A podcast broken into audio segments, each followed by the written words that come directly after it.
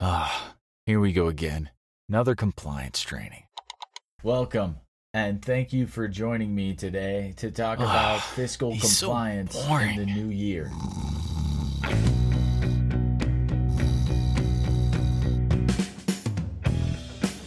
Hello, everybody. Hopefully, you're healthy and happy and out there ready to round the corner on a new year. Uh, this is December 2020. If you're listening to it in the future, and you'll know exactly what 2020 looked like. Uh, that's probably all I'm going to say about that. Anyway, Josh Risser here, voiceover talent, ready for another episode of DIY Narrator. Got a bunch of them lined up for you, and we are just going to start rolling them out here. This first episode is all about the one thing that seems to be missing from the routines of the people who are DIY narrators and are looking to improve their narration. And that is practice. No one seems to be thinking about practicing. Everyone's wondering why they're reading their e learning script that they need to knock out this week, and it still sounds like they're reading despite the fact that they've listened to every episode of DIY Narrator a dozen times. They just don't know why they're not getting any better. Well, the thing is, you're not getting any better because you're not trying to get any better. And don't worry, I used to suffer from this too.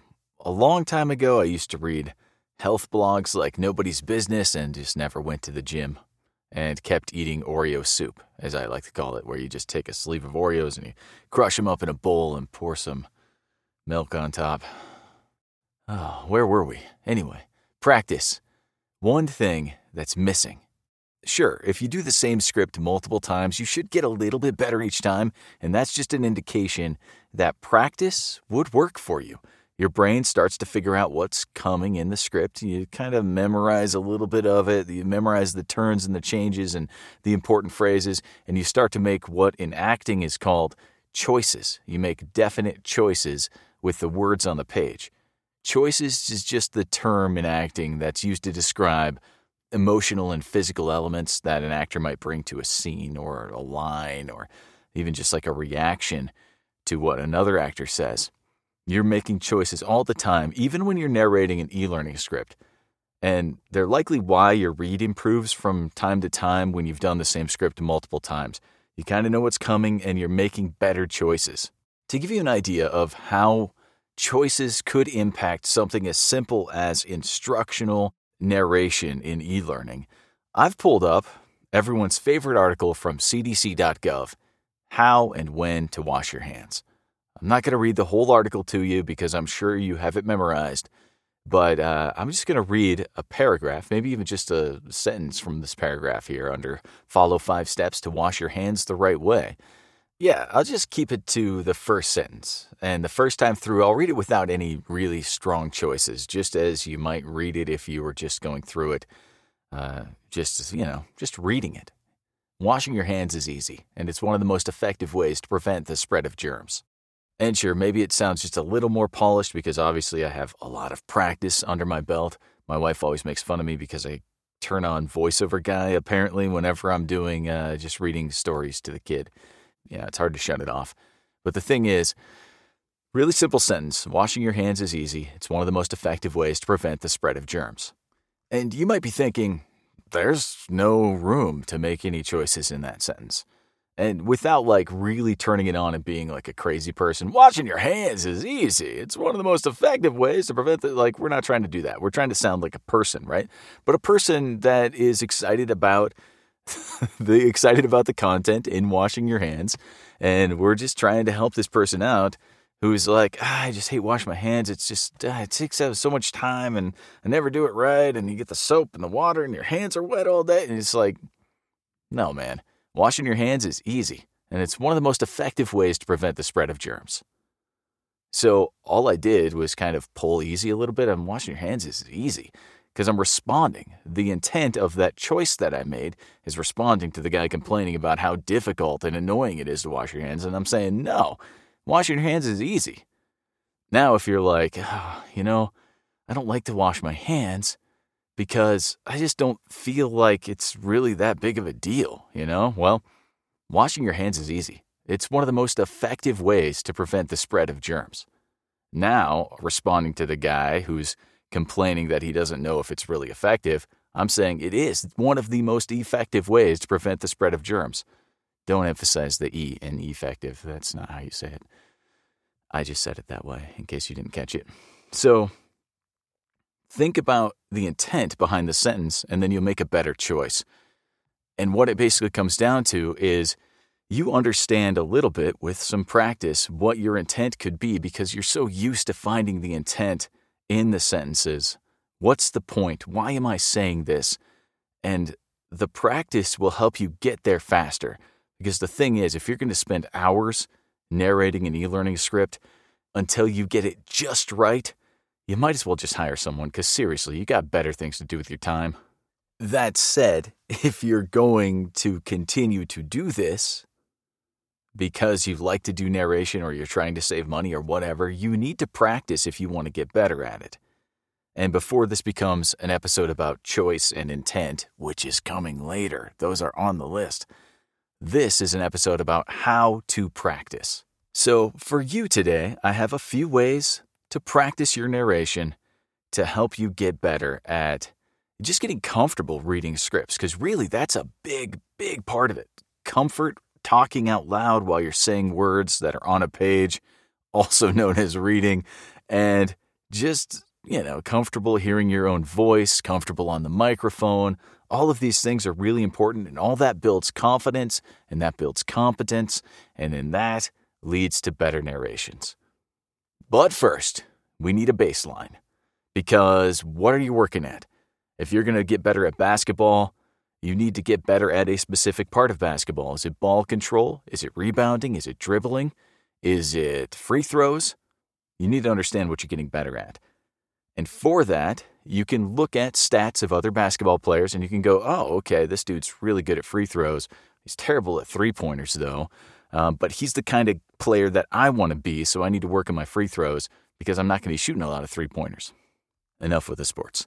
Anyway, so your baseline is going to be what you sound like just talking, because that is my whole shtick getting you to sound like you on the microphone.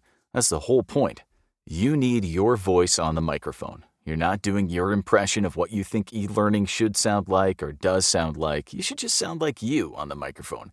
And maybe it's adjusted a little bit because you need to sound excited about hand washing or whatever, but that acting comes through you. So you need to be able to compare your narrations to you. So the best thing you can do is record yourself. You need to record yourself having a conversation in person, maybe your side of a phone call. Maybe you record one of those stinking Zoom meetings you're always having these days. The thing is, you need to record it and record it in a way that kind of makes it as impromptu as possible and as natural a situation as possible. If you know you're being recorded for this, you're going to be like doing your best impression of you, and that's not what you want. You need to record yourself in a situation where you need to be on your game in that situation, and the recording part falls away because that's that's the sound of your voice that we want. So do something that will force you to be as natural as possible because the person on the other end will know something's up if you're not being as natural as possible. Maybe you hit record and just record your side of uh, an important phone call or a call for even even a call as simple as ordering pizza. Something that's natural that you've done a thousand times where you're not going to put something on. Be aware, I just have to say this, of your state's laws regarding recording conversations. If you're recording something in person, if you can set it up so you can only hear your side of the conversation, maybe you've got I don't know, like headphones in that allow you to record off of that mic and it won't pick up the person in the drive through that you're talking to or the cashier or whoever you're having a conversation with. Just keep that in mind. If you're only recording your side of the conversation, it shouldn't be as big of a deal, but I don't want you breaking any laws. Okay, so now we have our baseline. How do you sound in a natural conversation? Obviously, it's going to be difficult to recreate that because there's a lot of things in that conversation that's going on. There's your current mood and the mood you bring in, the way you're playing off the other person's mood. Like if you have a friendly coffee shop person that you just ordered coffee from and they're like, hey, how's your day going? You're like, ah, it's pretty good. Yeah, I just got some work done and grabbing a coffee for lunch before I go back to the office. I always like to have an afternoon coffee. It really perks me up. and helps me get through the rest of the, like that kind of a conversation with a friendly barista is going to be way different than the conversation with a guy who's like, "Hey, welcome to Taco Hut. Uh, what can I get you?" Like you're going to have a different conversation with that person, but you're going to have a good idea of what your baseline voice sounds like, and you're going to be able to compare that to your narration, and that's going to be your benchmark for your practice. Before the practice tips, the next thing you have to commit to is a regimen. You're not going to get any better if you don't practice regularly. You don't get in better shape by only going to the gym one time and then just paying the bill every month. So I'd recommend at least trying to fit this into your day three, four, five times a week if you could. When I was first trying to become a voice actor, uh, what was that, like 2014 or something? I signed up for a website with auditions, knowing that I probably wasn't going to book anything. But every single night, I would go downstairs into my air quotes here booth and I would just record auditions and submit them and record auditions and submit them and record auditions and submit them. Eventually, I did book something, but more importantly, I got comfortable on the mic, and that's probably why I eventually booked something. I started to understand the turns and copy. I started to get better on editing. All of that stuff started to come together, and overall, I became a better packaged voice actor than just what I was before, which was someone who had scripts and a microphone and technology, but no practice under my belt.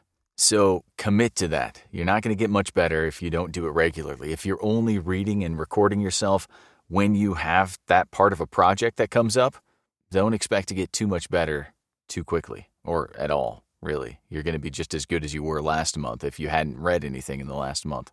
And that brings us to our first practice tip just record yourself reading stuff. Seriously, it's that simple. That is the number one thing. Get comfortable recording yourself and editing down and just the whole process overall, start to finish. Doesn't matter what you're recording because you're not producing it to be a part of a project.